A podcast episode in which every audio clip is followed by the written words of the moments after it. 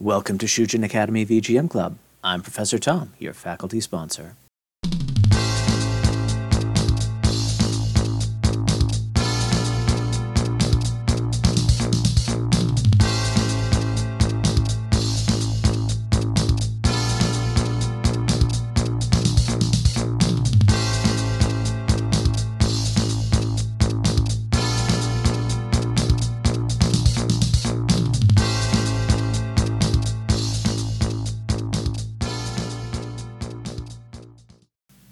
That is the opening theme for Sega's classic motorcycle racer Super Hang On. If you're not familiar with Super Hang On, it's a third person racing game where you ride a motorcycle. It uses a vanishing point perspective to create the appearance that you're driving towards the horizon, like a lot of 2D racing games, and it uses Sega's Super Scaler hardware to enlarge objects as they come closer to you.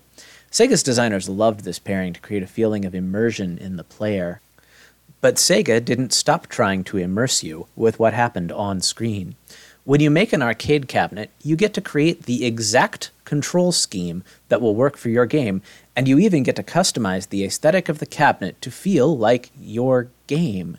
You can forego the joystick and buttons for a steering wheel and pedals for a racing game, or a light gun for a shooting game. You can give your cabinet a color scheme and molded plastic and elaborate paintings to create an absolutely perfect feel the 80s and 90s were an absolute golden age for this. You'd go into an arcade, and the best cabinets would be lovingly detailed to entice you into handing over your tokens. There'd be a row of sit down cockpit machines for games where you raced a car, or flew an airplane, or even blasted off into outer space. The greatest designer of arcade cabinets was Sega. If an arcade owner really wanted to impress customers, they'd put some money into some of Sega's amazing super deluxe arcade cabinets. These went beyond the normal sit down arcade cabinets where you just sat down in front of a steering wheel or a control yoke or whatever. They went way beyond. Sadly, there aren't a lot of these amazing cabinets out in the wild anymore. They were expensive to make and buy, and they required a lot of maintenance. Video game arcades were nearly dead before the pandemic, and COVID has taken a nail gun to their coffin. If you are lucky enough to find one in an arcade, or maybe even at a collector's house, play it. I promise you'll have an awesome time you can't replicate. The games also had incredible soundtracks because 1980s Sega did not miss. All these awesome games with their fancy cabinets had track after track of stone cold bangers. This episode of the podcast is all about the music from games with these fantastic cabinets. I've also included some YouTube links in the show notes of people playing the games featured today, so you can see how cool these deluxe cabinets really were. Let's start by talking about the Hang On games. Hang On and its sequel Super Hang On were, as I mentioned, about motorcycle racing, and their cabinets had a set of motorcycle handlebars with a hand throttle and brake, just like a real motorcycle, in the normal cabinets, you'd turn the handlebars to steer. But we're talking about deluxe cabinets today, and the deluxe hang on cabinets had an actual replica motorcycle you could sit on to play the game. If you wanted to steer, you leaned the motorcycle left or right. Paired with the handlebars and the amazing game, it felt like driving a real motorcycle at over 100 miles an hour, but much safer. We're going to start with Main Theme from Hang On, composed by Hiroshi Hiro Kawaguchi, and then Outride a Crisis from Super Hang On, composed by Katsuhiro Hayashi and Koichi Namiki.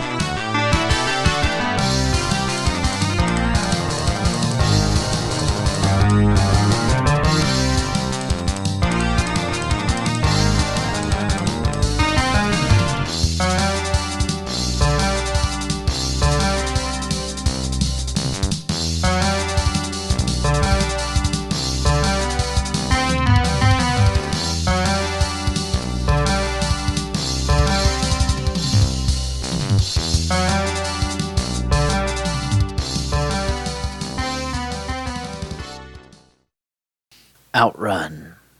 Outrun is a classic. In my opinion, it's the greatest driving game ever made.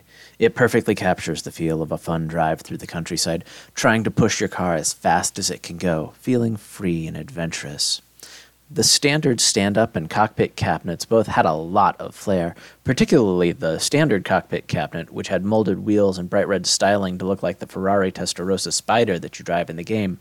There was the Super Deluxe cabinet, though, that slid left and right as you took corners, pushing you into your seat. It's so cool. And the soundtrack is phenomenal. Lots of electronic composers cite it as an influence, and it gets the feel of driving just right. Over the course of the podcast, I will probably play every single song from it eventually, but I'm going to limit myself to just two today. We're also going to play a song from the lesser known game Radmobile, which is very similar to Outrun. It's played from a first person perspective instead of Outrun's third person perspective. It's Sega's first 32 bit game, and it looks amazing. It carries the same setup as Outrun of a drive all the way across the United States but it adds some interesting realistic elements where there are stages where you're driving at night or in the rain and you have to turn on headlights or windshield wipers to deal with that. There's also a little Sonic action figure hanging from your rearview mirror that sways back and forth as you drive. And of course, there was a deluxe cabinet that Sega made for it that tilted back and forth to create the feeling of driving and road motion. There was one even farther beyond deluxe cabinet that Radmobile could be played on, but we'll get to that a little later on in the show. We'll be listening to Magical Sound Shower and Passing Breeze, both from Outrun and both composed by Hiroshi Kawaguchi. And we'll listen to a track from Radmobile called Submission and Domination. I couldn't find the composer, but I like the whole soundtrack for Radmobile and this track in particular.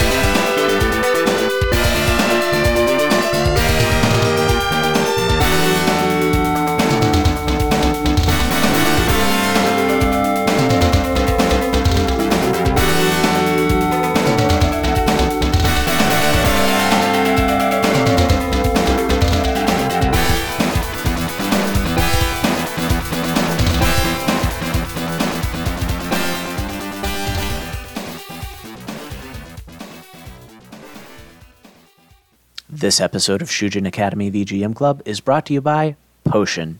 If you've been beaten up by enemies and you need some HP, have a potion. It's guaranteed to get you 30 hit points or more. Available at local item shops in a town near you. Big thanks to Potion for sponsoring the show. While Sega's driving game cabinets were impressive, they really went to the next level once they took to the skies. Galaxy Force 2 is a rail shooter set in space where you and your lone ship challenge a series of alien bases to save Earth from the evil Fourth Empire's armada. It had an absolutely insane cabinet that could roll, pitch, and yaw like an aircraft simulator. This thing was a combination of video game and theme park ride, and if you saw it in an arcade, it was the coolest thing there. The deluxe cabinet even included a headphone jack so you could get deeper into the immersion. If you only look up one game from this episode, you should look up Galaxy Force 2 so you can see how awesome this thing was.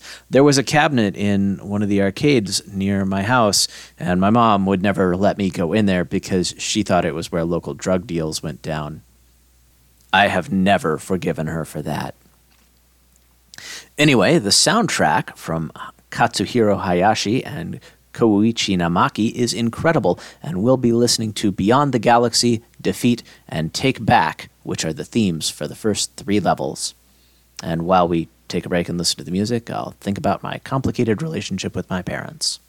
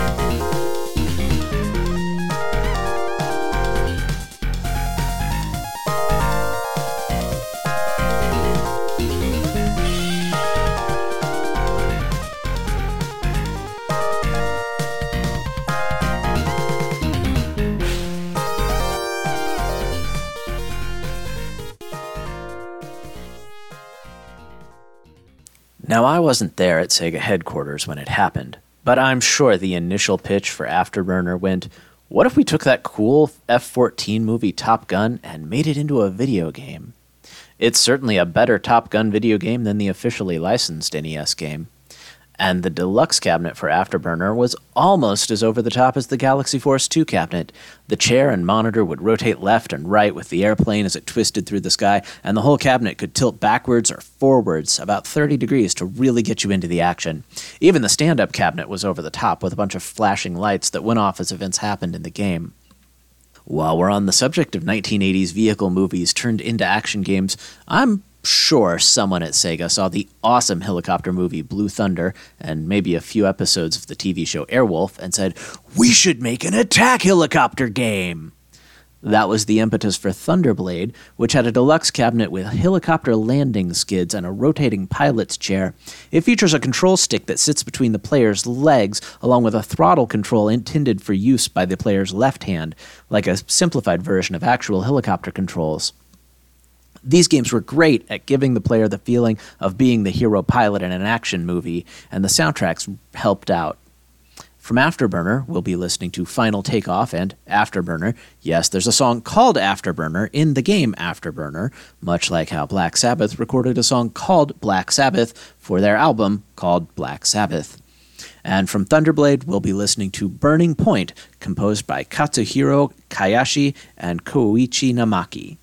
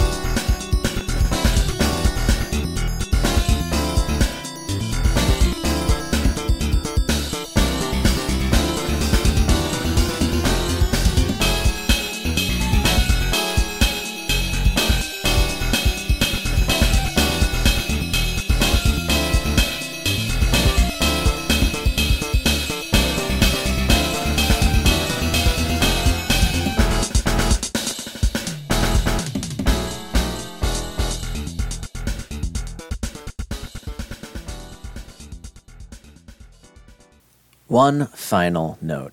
Earlier, I mentioned that Sega made a cabinet for Rad Mobile that went even beyond the deluxe cabinet. It's called the R360, and it is hands down the craziest cabinet Sega ever made. It ranks up there with the Galaxian Theater cabinet as one of the craziest arcade cabinets ever made, full stop. The R360 could rotate the player in any direction, including doing multiple flips or hanging them upside down. The only games it supported were Rad Mobile, Wing War, and G-LOC, and there were less than 250 cabinets made, but I had to talk about it in my show about amazing Sega arcade hardware. There's a YouTube video of this insane thing in action in the show notes. Check it out. Thanks for listening. I'm Professor Tom, and I'll see you next time on Shujin Academy VGM Club.